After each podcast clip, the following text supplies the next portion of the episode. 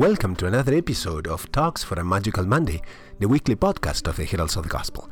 I'm your host, Brother Gustavo. For those who are not familiar with the Heralds, the Heralds of the Gospel are a community active in the Catholic Archdiocese of Toronto, as well as several other cities across Canada. Founded by Monsignor João Clá Dias, the Heralds comprise priests, religious, brothers and sisters, and lay people since their pontifical recognition in 2001 by Pope John Paul II.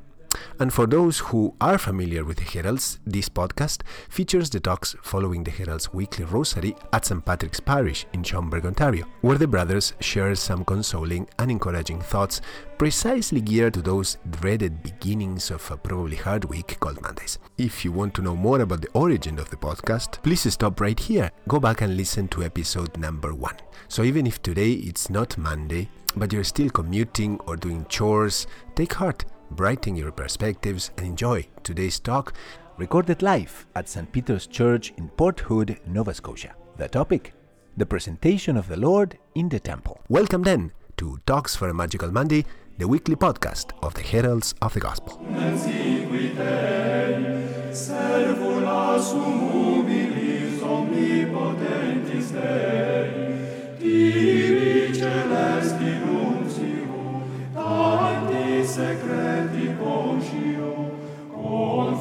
Et ubiens facum quod audio, parata sum parere, Dei consilio.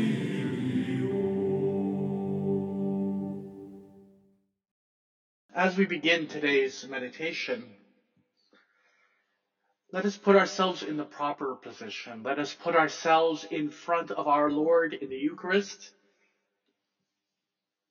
Let us begin by transporting our souls into a place where our Lord and Our Lady will be able to help us on this meditation, help us in this journey.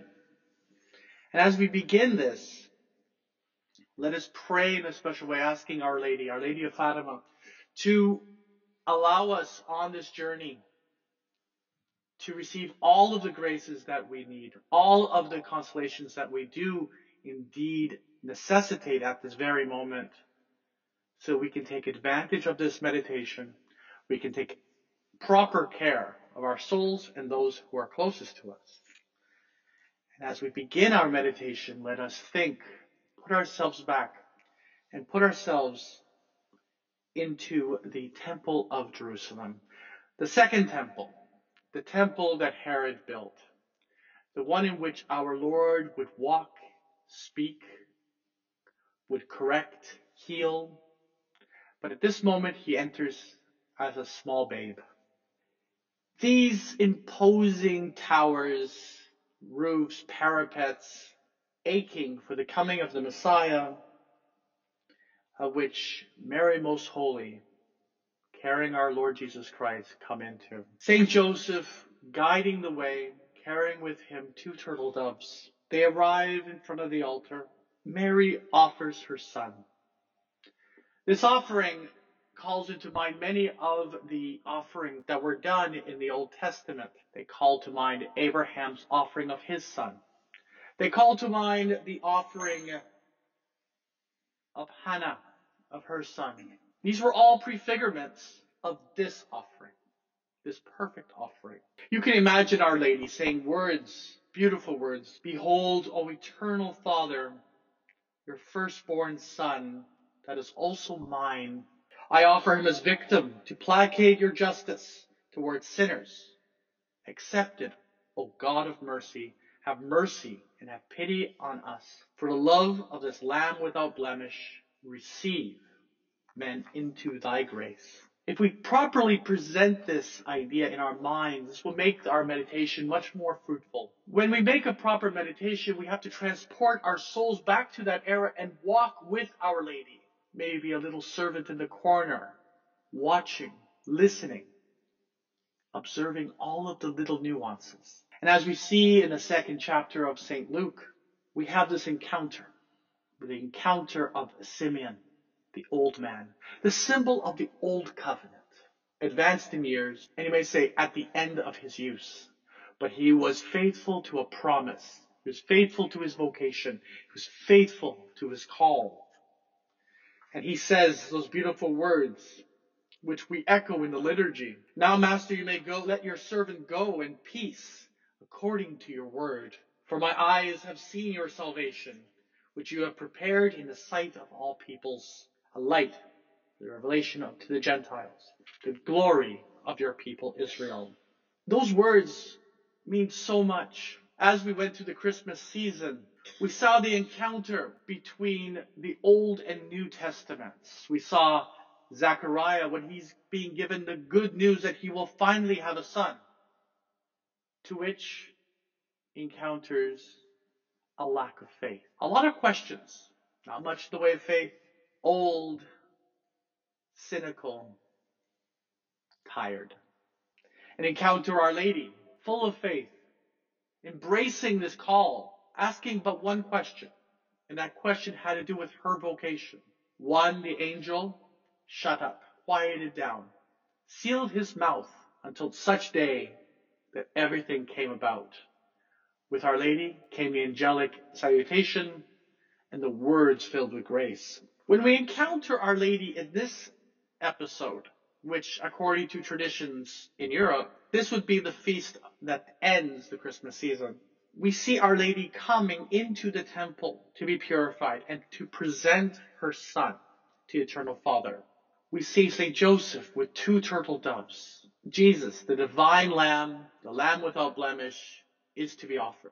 This symbolism was not lost on the early Christian communities. And the reason for that was because they made those connections very easily in a manner that today's people unfortunately don't. The reality is, is that neither Jesus nor Mary were obliged to follow this precept of law. Neither of them had original sin. Neither of them needed to be purified. But they did as our Lord would say to John the Baptist, to fulfill all righteousness. Everything we know about Our Lady, all of her beauties, all of her virtue, all of her grace, she didn't need to go through this ritual purification, nor did her son. Neither did the law of ransom apply to Jesus. We know that ransom happened because of the plagues of Egypt, but they submitted themselves.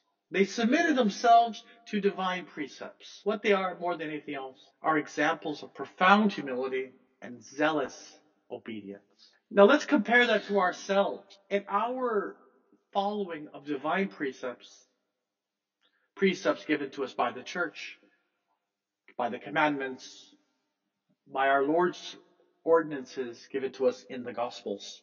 Do we still, do we have that same humility? Do we have the same obedience? We know the word obedience comes from the Hebrew, which means to hear. And that is why in the Old Testament, they use those two words interspersing. Hard of hearing, hearing. O Israel does not listen. Bend your ear. And because that word is the same as the word to obey. How many times are we hard of heart, hard of hearing, to hear the voice of God in our lives? And we stumble along complaining that God doesn't listen to us. Our Lady could have said words that were so beautiful. Can you imagine what words came out of her virginal mouth? Words could have been like, Behold, I am here, consecrated to you for all my life. You have sent me into the world to save it with my blood. Behold, my blood, my person. I offer myself entirely to thee for the salvation of the world. Our Lady's life was that of a victim, always giving of herself for the good of the other. St. Alphonsus Liguori tells us this also that never was a sacrifice so agreeable to God as that offered by his beloved Son at the presentation. Making this offering of himself while still a newborn, Jesus from that point became the victim for the salvation of man. He surrendered himself as the host offered to God. Think about this.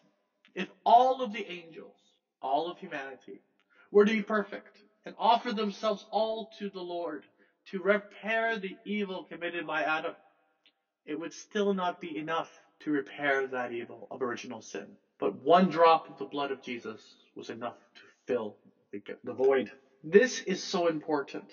This act of offering, act of giving of oneself freely, not under compunction, but freely with good, solid faith, hope, charity. As Blessed Angela Foligno says, I offer myself to you so that you may offer yourself to me. This is so important. Christ first starts that offering, but do we return that offering? And that's why it's so important that we gather today. We gather on these Saturdays of reparation because God does everything for us. He is present in the Eucharist. This offering is always present.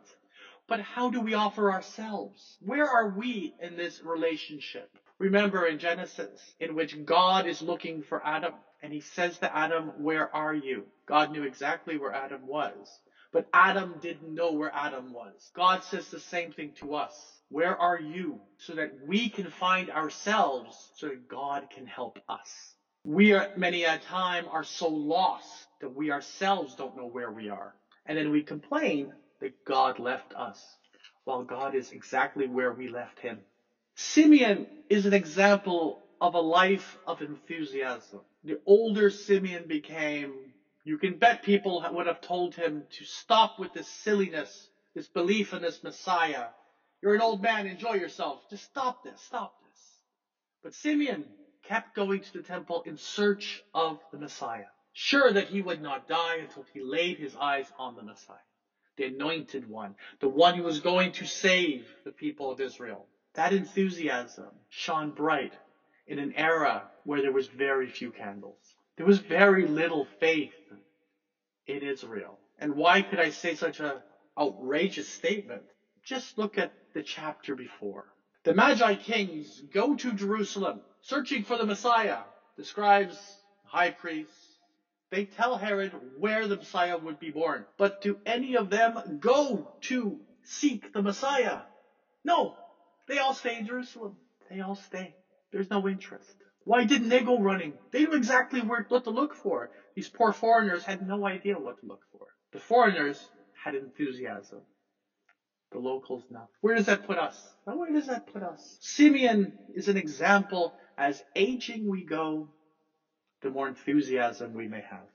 Now, Lord, according to your promise, you can dispel your servant in peace. For my eyes have seen your salvation and you have prepared before all the nations light to illuminate the nations, the glory of your people Israel. God had fulfilled his side, but this man had kept the light of faith. Let us pray that we also do likewise. Simeon then turns to Our Lady and gives her the famous words, prophetic words of what Our Lady's life would be like. No one else had said anything like this yet.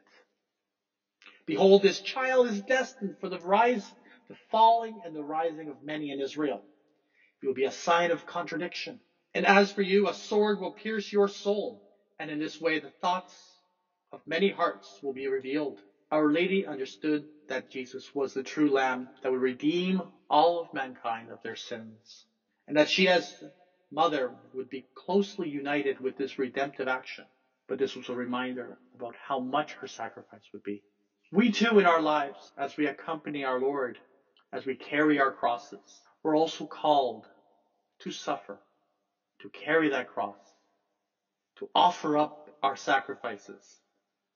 As we are today, we make our Saturdays of reparation, praying for the sins, our sins first, those of the whole world. Let's ask Our Lady to accompany us, to come with us, to walk with us when we do not have strength, when we falter, when we feel the weight of our own sins and failures, the hurt of mankind on us. Go to Our Lady, ask Our Lady for help and assistance.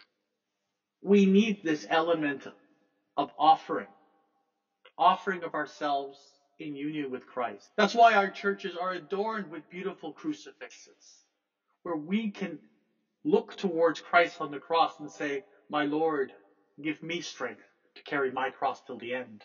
When it's darkness that encounters us, it's the cross of Christ which illuminates us. Nothing else can. No friendship, no money, no material good is going to do that. But the cross will. Give us the strength. Give us the gumption to get to the end.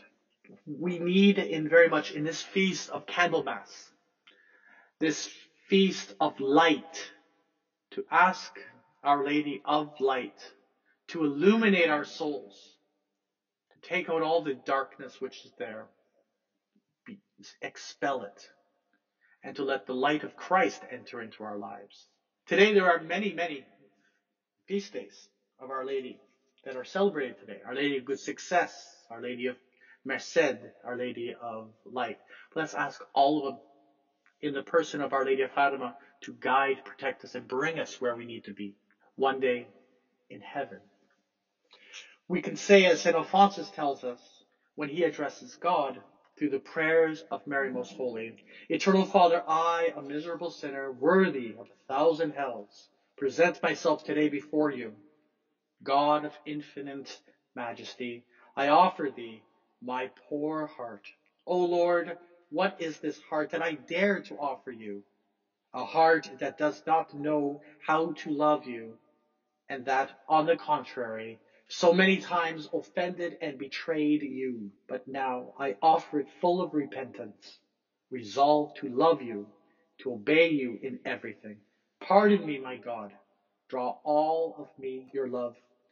I am not worthy to be heard, but your Son, becoming a child, offering himself to you in the temple as a sacrifice of my, for my salvation, merits on my behalf. I present to you the Son and the sacrifice. In him I place all my hope. I thank thee, my Father, who sent him to the earth in order to sacrifice himself for me.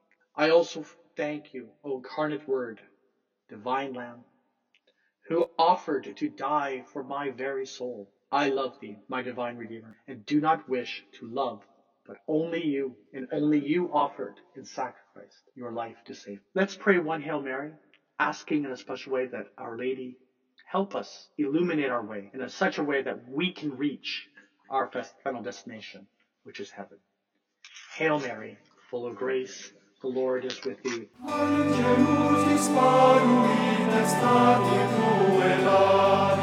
And this is all for today's episode. You can reach us anytime at one of the Herald's websites, such as heralds.ca forward slash podcast, New Insights Multimedia forward slash podcast, or you can also subscribe on iTunes or anywhere you normally listen to your favorite podcast. And as per now, pray hard, work hard, keep growing in devotion to the Eucharist and our Blessed Mother, evangelize by word and example, and be every day more and more a real herald of the gospel.